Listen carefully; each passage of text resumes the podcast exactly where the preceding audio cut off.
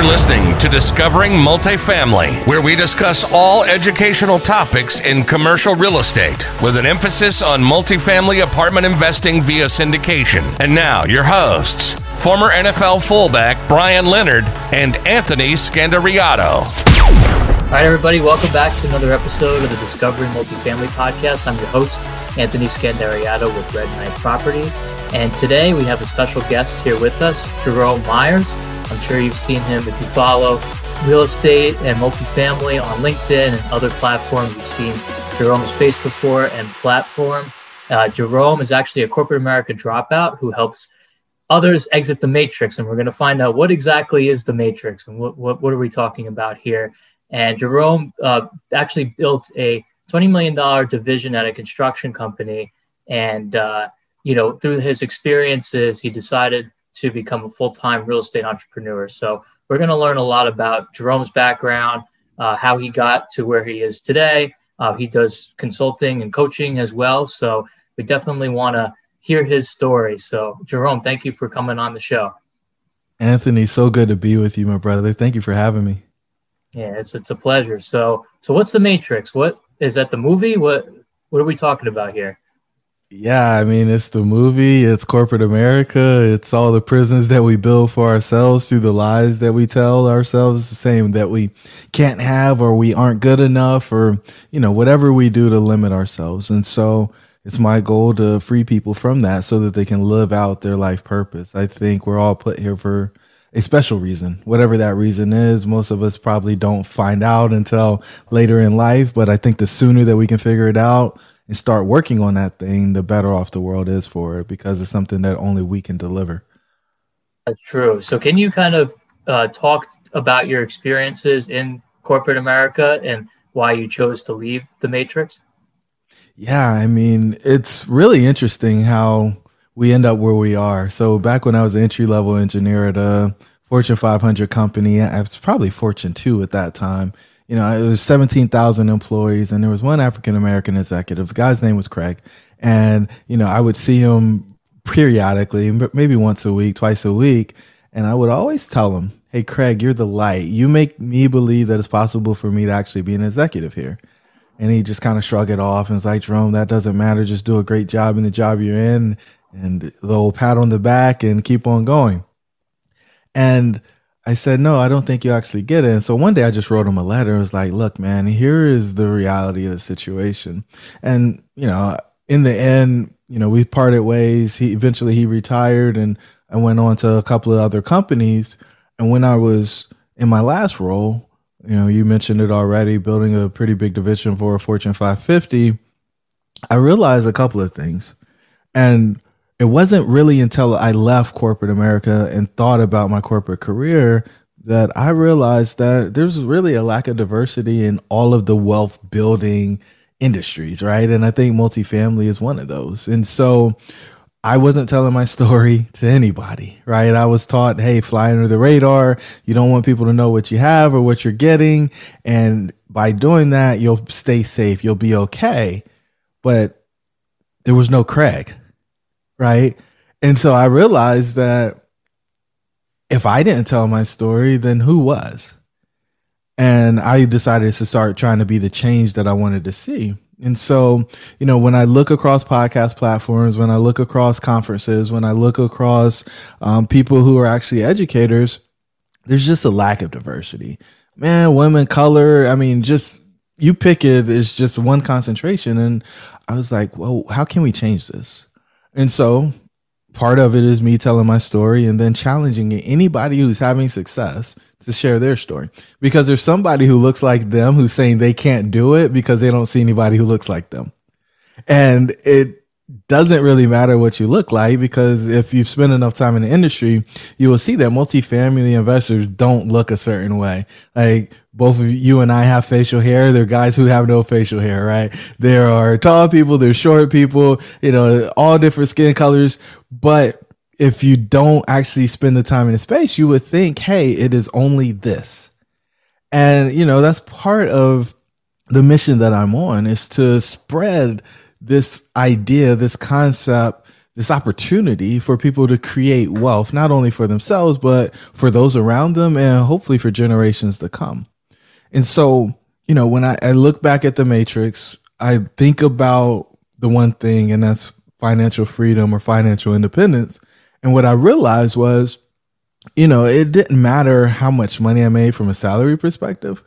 Kaya and Leah, who are my two daughters, were never going to be able to inherit that business. Didn't matter how big I built it. And so, you know, the reward for building a $20 million business with 30% profits was laying folks off two years in a row. And the first time I did it, I was like, I, would hate this. Like, I don't ever want to do this again. Couldn't sleep, couldn't eat.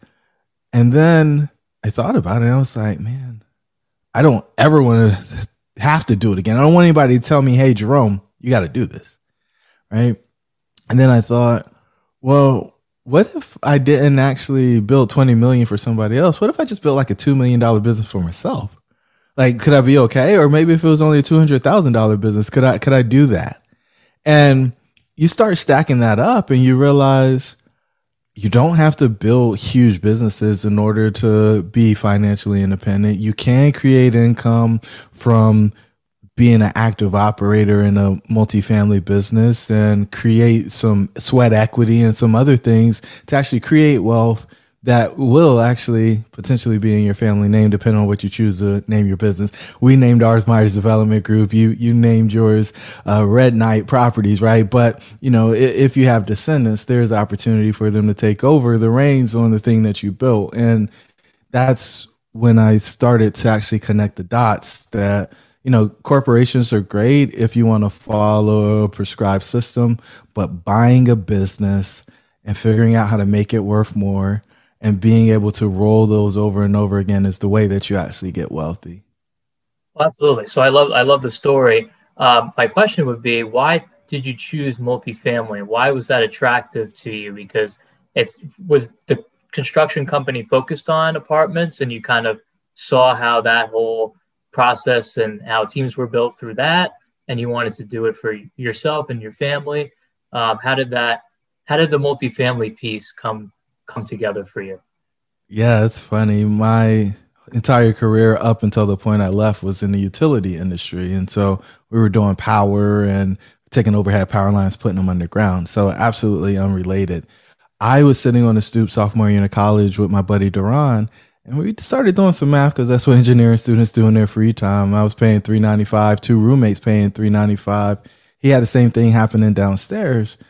Then we thought about the entire complex. We're like, man, this guy's making seven hundred thousand dollars a year. We've never seen him. We've never talked to him. Like, this is amazing. And you know, do we need to make seven hundred thousand, or can we make seventy thousand? I mean, we're college students, right? So, I mean, like, how much do we actually need in order to live? And oh, by the way, it's totally decoupled from our time. So, when I was leaving corporate America and trying to figure out, hey, what am I going to do next?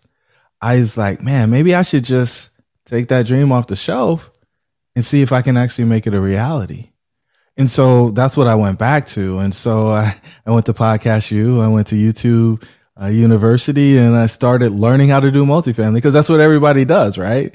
And then, you know, I went and got what I thought was a deal and I took it to the bank and knocked on the door 10 times at 10 different places, and they all told me no told me I wasn't qualified. And I was like, wait, I got an MBA and I'm a licensed engineer and I got all the credentials that corporate America appreciates. They said, yeah, but you've never done this before.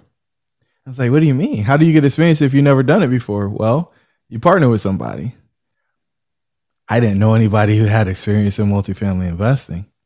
And so that was the sticking point. So from the time I was a sophomore in college until the time I left corporate America, I had done nothing to expand my network in the way that I needed to expand it in order to be successful as the investor I wanted to be when I was, you know, in college. And that was troubling for me because I was always somebody who thought you could get by with what you knew instead of who you knew. And it hit me right dab, smack dab in the face. Definitely both. So, so talk us. Okay, so you knocked on ten doors. So, what what was next? What what happened next? Obviously they said no, but where where are you at now, and how are you? You know, you mentioned the diversity element on how you're trying to um, you know, bring that more to light in the multifamily industry? Because I do agree with you. Um, so, but where where are we at now with the multifamily, and um, how has it really helped you to change your uh, mindset being out of corporate America? I don't I don't know how long you've been out. I forget if you mentioned it, um, but how is it different, and um, do you regret it? And you know, you're making sounds like you're you are making a difference in the multifamily industry. Um, I mean, at least I've noticed. So, talk about what's been on the horizon and uh, what's what's been going on now. Anthony, I appreciate you say I'm making a difference. That means a ton to me, brother. Um, yeah, so we left in 2016 and jumped right into it. We were not able to get that first loan, right? And at least not initially. So we started fixing and flipping houses. And then eventually we were able to get a loan on that deal after finding a few partners and we were able to take that down. And actually we just took that one to market and I think we're going to be under contract pretty soon on that one. So really excited about that deal in general learned a lot. I mean, and to put things in perspective, you know, it was 1.27 by 23 units, and we did everything, man. Roofs, sidings, uh, put bathrooms on the first floor, laundry rooms, you know, the whole kit and caboodle. Central HVAC, electrical, new plumbing, like you name it, we touched it. Parking lots, landscaping. And, you know, I'm glad the bank didn't give me the money right? Because if they had, I would have went bankrupt because we underestimated the construction budget. We found some things that we didn't expect to find when we got into the deal, and I wouldn't have been liquid enough to get through the thing. So, fortunately, we had some partners who were well capitalized and were able to get through the deal. And I think everybody's going to make a little bit of money here in the next few months. But, you know, we did that, and I was fortunate enough to buy that from a brokerage company and so they always do the press release. And in the press release, I was quoted as uh, saying, We're going to make this the kind of linchpin of our business, taking dilapidated buildings and breathing life back into them. And so that had banks calling and asking, Hey, when are you going to refinance it? Have you figured out who it's going to be with?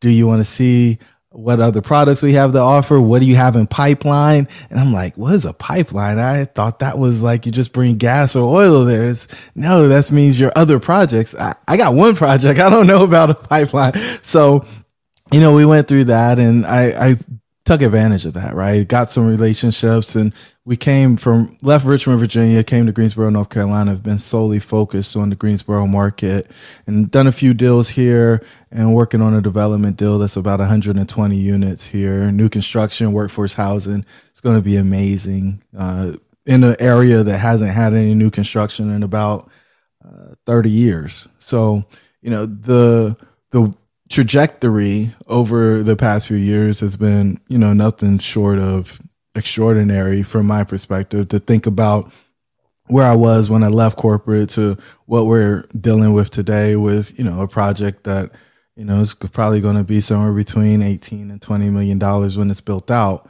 is just you know super exciting for me and, and i'm grateful for it because you know it's allowed me to speak at some of the largest conferences in the country and come on great podcasts like yours to share the story not to brag but to try to inspire people and show them hey this is possible for you. I'm just a kid who was the son of a soldier and a stay-at-home mom and i wanted to be a trash man when i grew up right? And so to think that you know we're controlling a multi-million dollar real estate portfolio and doing development deals is you know kind of foreign to me and beyond my wildest dreams.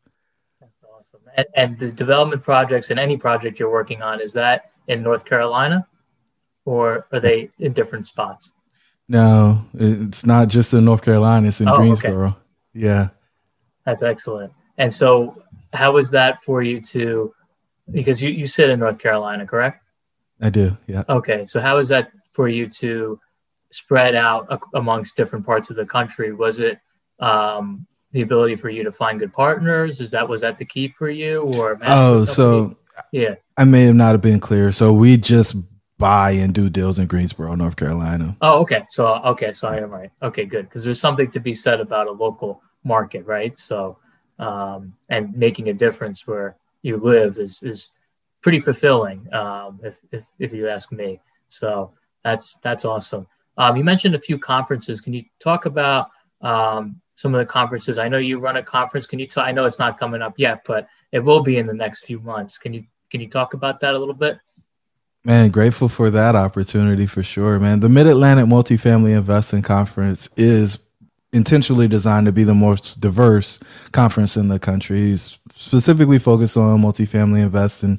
We call it Mid Atlantic just because we were going to have it here, but we've got speakers from all over the country that come in. And I mean, we actually had three people speak from uh, one from England, one from Israel, and one from Barcelona, Spain last go around. And so, you know, this time it's going to be virtual again. It's September 17th through the 19th. And, you know, it's a three day extravaganza of people who are just coming to give value. There is no sales pitch, not from me, not from any of the other speakers. And the, the goal is just to get you exposed to what multifamily investing really is. You know, there's a lot of events that are truly marketing opportunities so that you can get sold on the big ticket program. And we offer you the opportunity to come learn at the conference and hear from people that you wouldn't hear from in other spaces just because maybe they're not as polished or refined as some people would say or they don't have a big platform and a big following so that you know those listeners or those supporters are going to come buy tickets to that conference right? It people who come to the conference usually come because they know me or they've seen somebody on a podcast somewhere and like I really like that person, I identify with them, I want to come learn.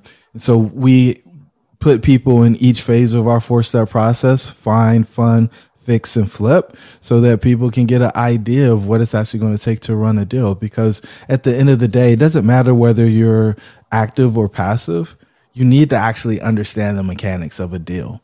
And I think this is a p- place and a piece of the process that people like to short circuit, right? They, they just want to place capital, but they don't actually understand the things that are going to make the deal work or make the business plan work.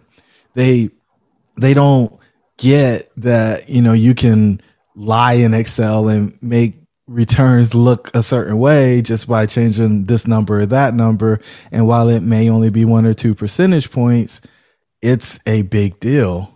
And so, you know, we don't dig in. It's not a boot camp. It is a conference. We stay pretty high level so that beginners can get it. But we also talk about some techniques and um, other tactics that, you know, sophisticated investors can actually glean some information from as well.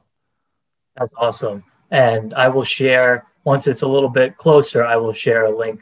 You just got to give me a link. I will share it with my social media platform and, and audience as well. Um, you mentioned podcasts as well. Uh, you run a podcast, correct? Can you talk to us a little bit about that? Is that is that live? Are you still? still yeah, yeah, yeah, yeah. We've okay. we've got a couple of podcasts. In fact, I would love to have you come on to um, multifamily missteps. And so, multifamily missteps tells the story of operators from around the country, right? And we just want people to understand what they can trip and fall on. And the thought here is, you know, it doesn't matter that you messed up. It's all about how you fixed it. Right. And we're not competing. So there's no reason for me to keep my secrets or my mess ups from you. Because if I make the mistake, why should you make the same mistake? And the better we are as operators, as a conglomerate, the better experience that our residents and our partners on the deal will always get, right? Because we're going to make money because we're making less mistakes. Um, and then we've got another podcast called DreamCatchers where we tell the story of people who've exited the matrix right? And just to give you the tools, tips, and techniques that they use in order to make their dreams a reality. I I love going around and collecting that social proof that dreams can be real because I believe that they should. 100% agree. Yeah, definitely going to check out both and appreciate it. How can people reach out to you, learn more about you, maybe schedule a one on one with you? What's the best way for them to do that as we wind down the show today? Yeah, yeah, I'd love for the listeners to hop over to jeromemyers.co and there they can get all of the information about all the different things we have going on. And, you know, if we need to check in, we absolutely can check in from there. Awesome. So jeromemyers.co. I will share a link to that in the social media description as well as on iTunes. And if you liked what you heard and or saw today, please give us a rating and review on iTunes. It helps Jerome and my get my message get out to a larger audience. That's just the way it works, you know that. So uh, would appreciate that, and feel free to reach out to Jerome directly. He's a great guy and has a wealth of knowledge, and he really is here to help and eh, you know really grow you personally and professionally. So I would definitely encourage my listeners to reach out to him at any time. So thanks again for coming on, Jerome. I really appreciate your time. Anthony, thank you.